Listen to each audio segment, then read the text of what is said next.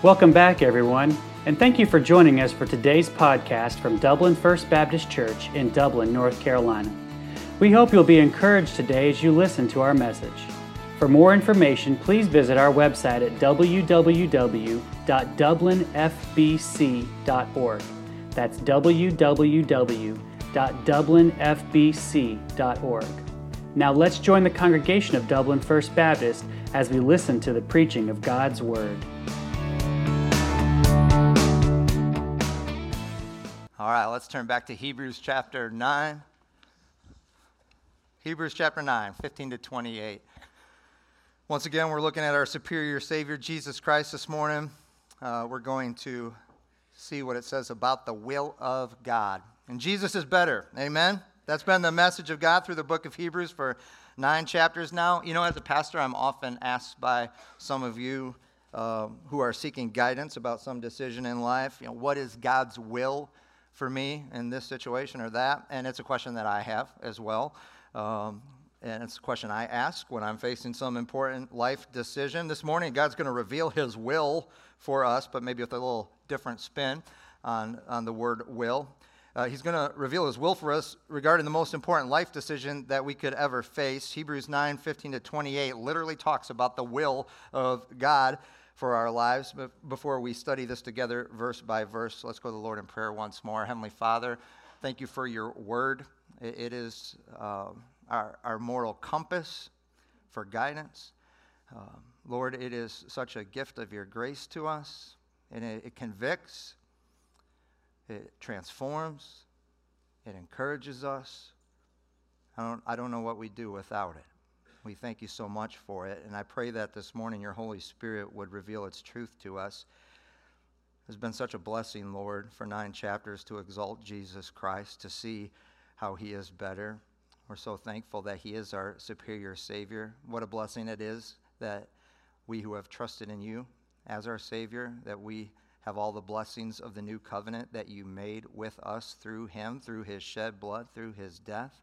I pray if there's one this morning here in the next service or who might be watching later that has yet to do that, today would be the day of salvation for us who have. I, I pray that we would never neglect this great salvation, never neglect the gospel, but we'd apply it to our lives every day so that we can continue in the faith that we've come to, Lord, so that we can have victory over sin. Shine the light of Jesus, point others to him while we await your return. And we pray these things in Jesus' name. Amen. Well, verses 15 to 17 um, speak to us about the origin of our salvation. For the last two Sundays in our study in Hebrews, chapter 8, and the first part of chapter 9, it has introduced us and taught us about the new covenant that God makes with those who trust in Jesus Christ as their Savior. And in verses 15 to 22, the term covenant from chapter 8, um, at least in the King James, it switched over to the word testament here in chapter 9. And uh, same Greek word, but translated differently here in English. Uh, I think some modern versions, as I, was, as I was looking on them up this week, they, they continue the word covenant even into verse 15, but then they change the word to will from there on out. And it's different because God's stressing a different point uh, about the new covenant in our passage this morning. A key thing that the original, most, mostly ethnically Jewish audience needed to understand was where this salvation came from and the continuity uh, of God's plan of salvation from the old covenant to the new covenant. So, where does our salvation originate? Who designed it? God did, right? God did. That's what uh, verse 14 told us. That's where we left last week. I'd like to read that again just because it helps flow into this passage.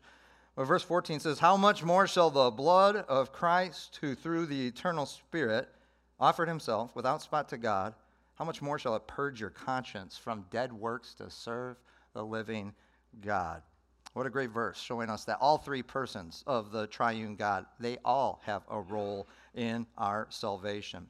Then verse 15 begins to talk about the disbursements of the benefits of our salvation. We've already mentioned the will of God here just a few moments ago, uh, but we find the changeover from the term covenant to the term testament here in verse 15. It begins with this phrase, for this cause. Well, for what cause? Well, what verse 14 talked about the sacrificial shedding of the blood of Jesus Christ on the cross as a substitutionary payment for the penalty that my sins and that your sins required. It says, For this cause, Jesus is the mediator of the New Testament here in verse 15. And that's how our Bible's divided, right? You got an Old Testament and a New Testament. Uh, now, that word testament has a bit of a different meaning in this second half of chapter 9. What God is presenting to us here is His will for us. So, yes, what God wants. 1 Timothy 2 4 says that God desires all men to be saved and to come to a full knowledge of the truth, but also literally uh, His will for us, as in a last will and testament. That's the picture here. We have seen God use and reveal uh, to us some old covenant types in the last few chapters that were illustrations. They were Old Testament pictures of a New Testament reality. But here, God is using a current illustration from even our day right now. Uh, we all know what a last will and testament is, right? It's what you will to people after you go on. Um, we see the disbursement of the benefits of that will. Verse 15, let's finish it. Uh, Jesus is a mediator of the new covenant or the New Testament or, or will, so that by means of his death, for the redemption of transgressions that were under the first covenant, under the old one, they which are called might receive the promise of eternal inheritance. Well, this is good news. This is important news, uh, especially for the ethnically Jewish Christians that were the original audience that God is writing to here. It's telling them that Christianity it's not some new way to be reconciled to relationship with God along with others. It's the only way. It's a way that God has planned all along. See, many Jewish people in the time of Jesus in the early church, they thought of this new faith, this new covenant, this Christianity, they thought of it as some like offshoot uh, of Judaism. There weren't many others at that time. They thought of it as a new religion. And what God's telling us here is it's not. It's the same singular religion that originated with the one true God, even from the creation of the world.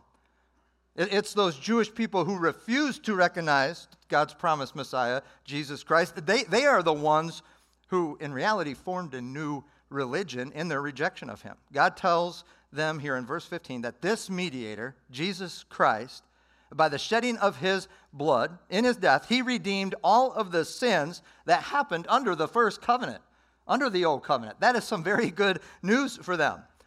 What he's saying is all of those Old Testament commandments that we've referenced over the past few weeks, all of the Old Testament, Old Covenant worship, the law, the sacrifices, uh, the priests, the tabernacle, the temple, all of these types were to help them place their faith in the shed blood of a promised coming Messiah. I like this illustration. All of uh, that under the Old Covenant, the sacrifices, everything we read about uh, in the Old Testament and how worship was done under the Old Covenant there, all of those were like writing a check. Those are kind of going out of style even now. We use debit cards and stuff, right? But when, uh, when you write a check, what, what is the paper that it's written on worth in and of itself? Not, not a whole lot of anything, right? um, practically worthless. Yet when you write one, most places will accept it just like they would money, since it's backed by what is deposited in the bank. And so here's the origination of salvation. Christ's death was deposited, Scripture tells us, as, as, does this passage, from the foundation of the world. That's what God tells us in 2 Timothy 1 9, that God saved us and He called us to a holy calling not according to our works, but according to his own purpose and grace, which was given to us in Jesus Christ before the world began. In Revelation 13 8, it calls Jesus the Lamb slain from the foundation of the world. So, see, God originated this plan of salvation, and while it might be a new covenant as we understand it now, the old covenant was a part of it. The old covenant was pointing to it all along as well. All of those sacrifices that were offered in faith under the old covenant, in the Old Testament, they were backed by this deposit made from the foundation of the world. And when that deposit was released at Christ's death on the cross, all those past checks that were made in faith under the old covenant, they were honored. They were paid in full. The benefits of his last will, they were dispersed, as verse 15 says, so that they which are called might receive the promise of eternal inheritance. All those Old Testament saints that faithfully looked for that God's coming Messiah, that put their faith in them as expressed in that Old Testament, Old Covenant worship. Now, verses 16 and 17 continue the point being made with the death of the benefactor. What has to happen for a will to go into effect, for the benefits to actually be dispersed? Death, right? I mean, until then, you can draw up a will, but whoever draws it up, they can change it as many times as they want, as many times as the testator, as the King James renders it here, um, the testator of that last will and, and testament wants. And, and, that's actually the word God uses here. For where, verse 16, for where a testament is, there is also a necessity that of the death of the testator. Uh, and so our, our salvation by God's grace through Jesus Christ, that is not a new concept here in chapter 9. It's been a highlight of most of this book so far. But what is new here, or what's at least stressed more strongly, is the necessity of the shedding of Jesus Christ's blood, the necessity of his death. Our salvation could not happen without it. Verse 17 says that a testament or, or a will it's only of force after men are dead. Do you realize that the necessity of Christ shed blood and death, that was probably the greatest struggle for Jewish people? I mean, um, a suffering, murdered Messiah is inconceivable to them. He was supposed to rescue them, he was supposed to lead them against the oppressive Roman government and their incorrect assumptions about who God had said the Messiah would actually be all along. It was a major obstacle for their reception of Jesus. What God says in 1 Corinthians 1:23 that, that this was a stumbling block to the Jews. It's complete foolishness to the Gentiles. But it was God's revelation of, of who Jesus Christ the Messiah would be throughout Scripture. He needed to die. He needed to shed his blood for our sins. I mean, God told us that much in the very first gospel, back in Genesis 3:15, where it promises that uh, the seed of Eve in Jesus Christ that he would crush the serpent's head while he would bruise his heel, but there'd be a bruised heel. That's how the Messiah is presented in Isaiah 53, a Messiah who was wounded for our transgressions, who was bruised for our iniquities, and by whose stripes we would be healed. This was all God's original plan, the origination of our salvation from God the Father. He designed it. Who actually carried it out? Jesus Christ, verses 18 to 26. He's the mediation uh, of our salvation. And, and so in the Old Covenant, in the Old Testament, all of those things we've been talking about, that was redemption anticipated. That's why they would offer sacrifices. That's why they would worship at the tabernacle and the temple. The sacrificial shed blood of Jesus, mentioned back in verse 14, it is necessary for our salvation. By, by shedding his blood, by dying for our sins, Jesus Christ is called the mediator there in verse 15. The promised Messiah shed blood. He, that is the mediation for our salvation. And that's what verse 18 tells us that all of those Old Testament sacrifices, that's what they anticipated the redemption that would come through Jesus Christ. That was the New Testament, New Covenant reality that they were all picturing all along. And that's why blood was required back then, too. That's really the message of verses 18 to 22. It reminds us that God had Moses sprinkle all those Old Testament, Old Covenant types with the shed blood of the sacrifice. When Israel entered into covenant with God at Sinai, Exodus 24 8, they're doing so, in the sprinkling of blood, it was redemption anticipated through the coming of Jesus Christ. Verse 22 says that almost all things by the law are purged with blood. There was one exception. That's why he says almost all people were in terrible poverty back then, couldn't afford a lamb or a dove or whatever would be required for the sacrifice. They could bring in grain, they could bring in flour. God making a way for everyone. in that redemption anticipated. Almost all things are by the law purged with blood. And pay attention here to verse 22 For without the shedding of blood, there is no remission. There's no remission of sins. It had to happen. Christ had to shed his blood. The Messiah had to die to be the mediator of our salvation, forgiveness of sins. It can only happen through his shed blood. That's redemption anticipated. I'm glad we don't live in that time anymore where we just have to experience redemption anticipated. We actually live on the other side of the cross where redemption's been accomplished because none of that redemption anticipated, none of that could actually remove sins in and of itself. The Old Testament, the Old Covenant animal sacrifices, it can only cover them. And in regard to the Day of Atonement, only for a year. So, all of those types, all of that redemption anticipated, it was provisional, temporary. That which they anticipated, that which they pointed to, the shed blood of Jesus Christ, it had to happen. What was provisional needed to be made perfect. Redemption had to be accomplished with something better, by someone better. Who is better? Jesus. Jesus is better. Verse 23 It was therefore necessary that the patterns of things in the heavens, what they did back then, should be purified with these, but then the heavenly things themselves with better, better sacrifices than these. In verses 24 to 26, it reminds us of what we have learned in the previous chapters that the redemption accomplished by Jesus Christ through his shed blood, through his death on the cross, well, by that he entered a better heavenly sanctuary to represent us, to mediate for us on our behalf before God. In verse 25, it tells us that he does not have to do this often, like the Old Testament high priest did, because he did it once. We sang that just a little while ago, once for all.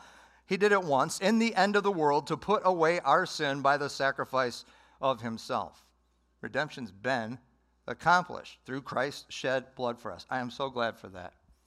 I'm so glad for the blood. I, I'm, I'm very glad that we sang about it this morning. I'm so glad that at Dublin First Baptist Church we make much of the blood of Jesus Christ. I'll tell you this you can tell if you are in a gospel preaching, Bible believing church by whether or not they make much of the blood of Jesus Christ. Because it's necessary. That's what God's word tells us here. It's necessary, church. If we don't sing about the blood of Christ, if we don't preach about the blood of Christ, really we do not have a lick of hope to offer anyone. We don't. And there's a lot of places that meet on Sunday and they don't mention it. Really, you've got a whole, not a whole lot more than self help seminars and TED Talks. Some say it's offensive. I'll tell you this much: it's not the blood. It's not the. Uh, it's not the blood of Jesus. That's offensive. You know what's offensive? My rotten, wicked, stinking sin. That's what's offensive. And we talk about it a lot here. We talk a lot about the gospel because a radical disease requires a radical cure. It's the blood of Jesus. There's no hope. There is no cure for sin. There is no life outside of this necessary blood, shed blood of Jesus Christ. I like verses 27 and 28. They talk about the consummation of our salvation. Consummation, the, the point at which something is complete and is finalized. And that'll happen one of two ways. It will happen either when we die or when we depart, if we're believers.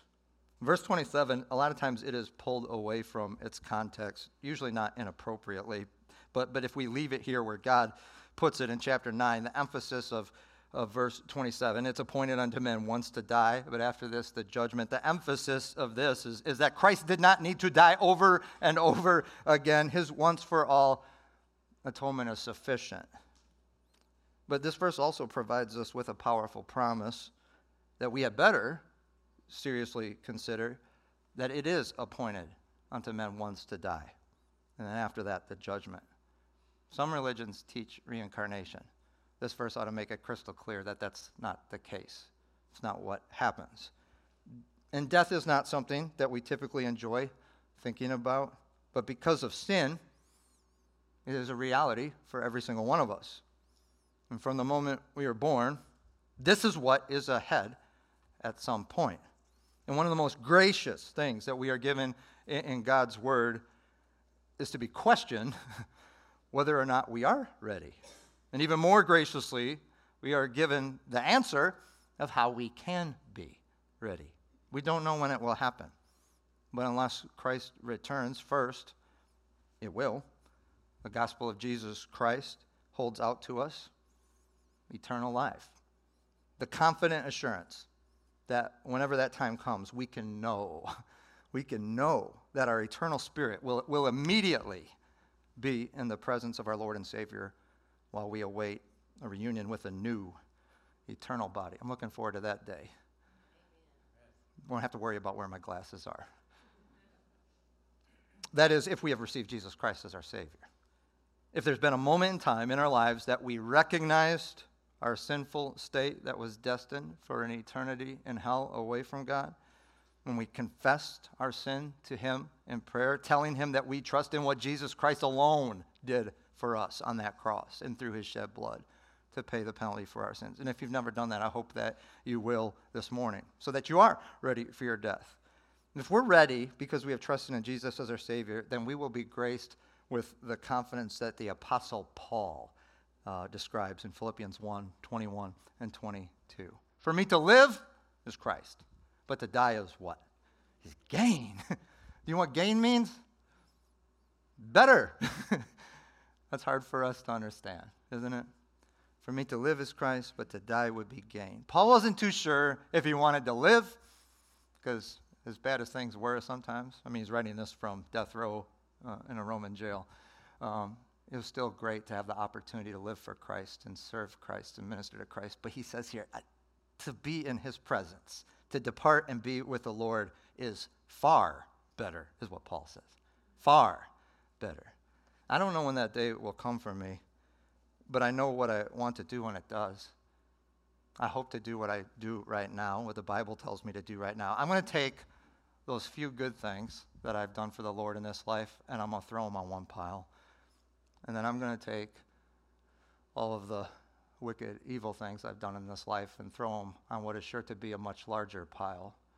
And I ain't going to bother with either of them. And I'm going to turn my eyes to Jesus Christ, the one who paid for my sins, the one who paid the penalty for that terribly huge pile. And I'm going to focus on him. And by faith, I'm going to trust in what he did for me. Now, I might not have to do that, and, and neither may you if you've trusted in Jesus as your Savior, we might not have to do that because He may come for those who are His first. That's what verse 28 talks about. So Christ was once offered to bear the sins of many, and then unto them that look for Him shall He appear a second time without sin unto salvation. So the first part of verse 28 talks about Christ's first coming, His first advent. And it was then that Christ was once offered to bear the sins of many. That's why he came, to die for my sin to shed his blood for your sin. And why does it say many there? I thought 1 Timothy 2 6 says that Christ gave himself a ransom for all. And why does it say many?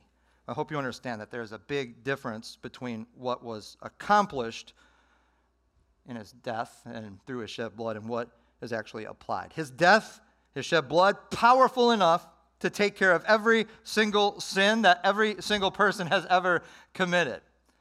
Powerful enough to take care of every sin that I will ever commit, and you will ever commit, and anyone will. But it's only applied. That's what was accomplished, but it's only applied to those who trust in who He is what He did for them by actually receiving Him as their Savior, receiving what He is holding out to them, what He's offering them. And let's get to the last part here. It says, For those who have received Him as Savior, you may not die.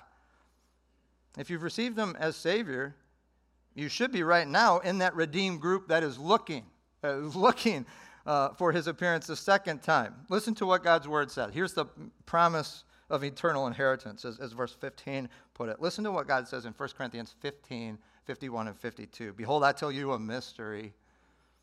We shall not all sleep, but we shall all be changed. When? In a moment, in a twinkling of an eye, at the last trumpet, for the trumpet will sound, and the dead will be raised incorruptible. And we shall all be changed.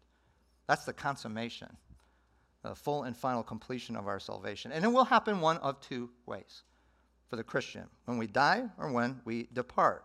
when Christ appears again to rapture his church to himself for eternity. Uh, that is when the bodies of those who have trusted in Christ as their Savior but, but died before his return, that is when they will be resurrected and they will be made new and they will be rejoined with that eternal spirit that went to be with him the moment they left here. They get to go first. That's what 1 Thessalonians 4 16 and 17 tells us. That the dead in Christ will rise first. Rise first. And then we who are alive and remain will be caught up together with them in the clouds to meet the Lord in the air, and so shall we always be with the Lord. They get to go first. I don't think there's much of a time difference in that de- departing. A moment, a twinkling of an eye is pretty rapid. Are you ready? That's a question. Talked about here in verse um, 26 but now once in the end of the world. Do you realize you're in the end of the world? A lot of people ask me that. I get more questions when things like this have happened this past week. Do you think it's the end times? Well, I know it is because God's word just said this. Jesus Christ came at the end of the world. When did the end times start? when he died on the cross and resurrected, for sure. At Christ's first advent, we, we entered the end times. That's been a while back about 2,000 years, right? Are you in the end times? Well, you're 2,000 years further along than, than when they began. Yeah, we are. I don't know. Um, we're told to watch. I, I know this there's not a single thing that's an obstacle for his return. We studied that back in Mark. The fig trees in bloom. I'm ready. Are you ready? Because either of those things can happen at, any time death or our departing. Have you ever trusted in the shed blood and the death of Jesus Christ to save you from your sins, to save you from an eternity uh, in hell, and to give you eternal life with Him forever in heaven? That is God's will for you. Literally. That's what He wants to do for you. And it's what He wants you to do because of what He's done for you. Christian, uh, you've done that, but are you really ready? And what I, I mean is this is there some sin that you need to have Christ wash away with his blood, like we sang about earlier this morning. If there is, confess, repent of it. There is such confidence uh, to face that moment of death, to f- be ready for his return. There's such confidence for Christian living when our conscience is clean. That's why Satan doesn't like it to be that way. He doesn't want us to live in that power. He wants to keep us impotent. That's why it's so important that we keep short accounts with God. When His Holy Spirit reveals something in our life, and He says, that needs to go, well, we need to let Jesus deal with it. If that's the case, won't you confess and repent of that sin this morning? Won't you lay it at the foot of the cross uh, to be forgiven? just as you did when you first came to Christ? And are you looking, as verse 28 says, that those who have been redeemed by the blood of Christ should be? Are you looking? He came the first time to deal with sin. This time he's coming, that's what without sin unto salvation means. He's already dealt with it. That's not why he's coming the next time. When he appears again, he, he is, he's coming for the eternal salvation of those who have let him deal with their sin. So, are you looking? And there is such power over sin, such power for living in victory in Christ when we're looking, when we're looking for his return. I'm going to have Richard come up and lead us in a one last song. However, the Holy Spirit of God has used his word to call you to respond today, I just ask that you'd obey.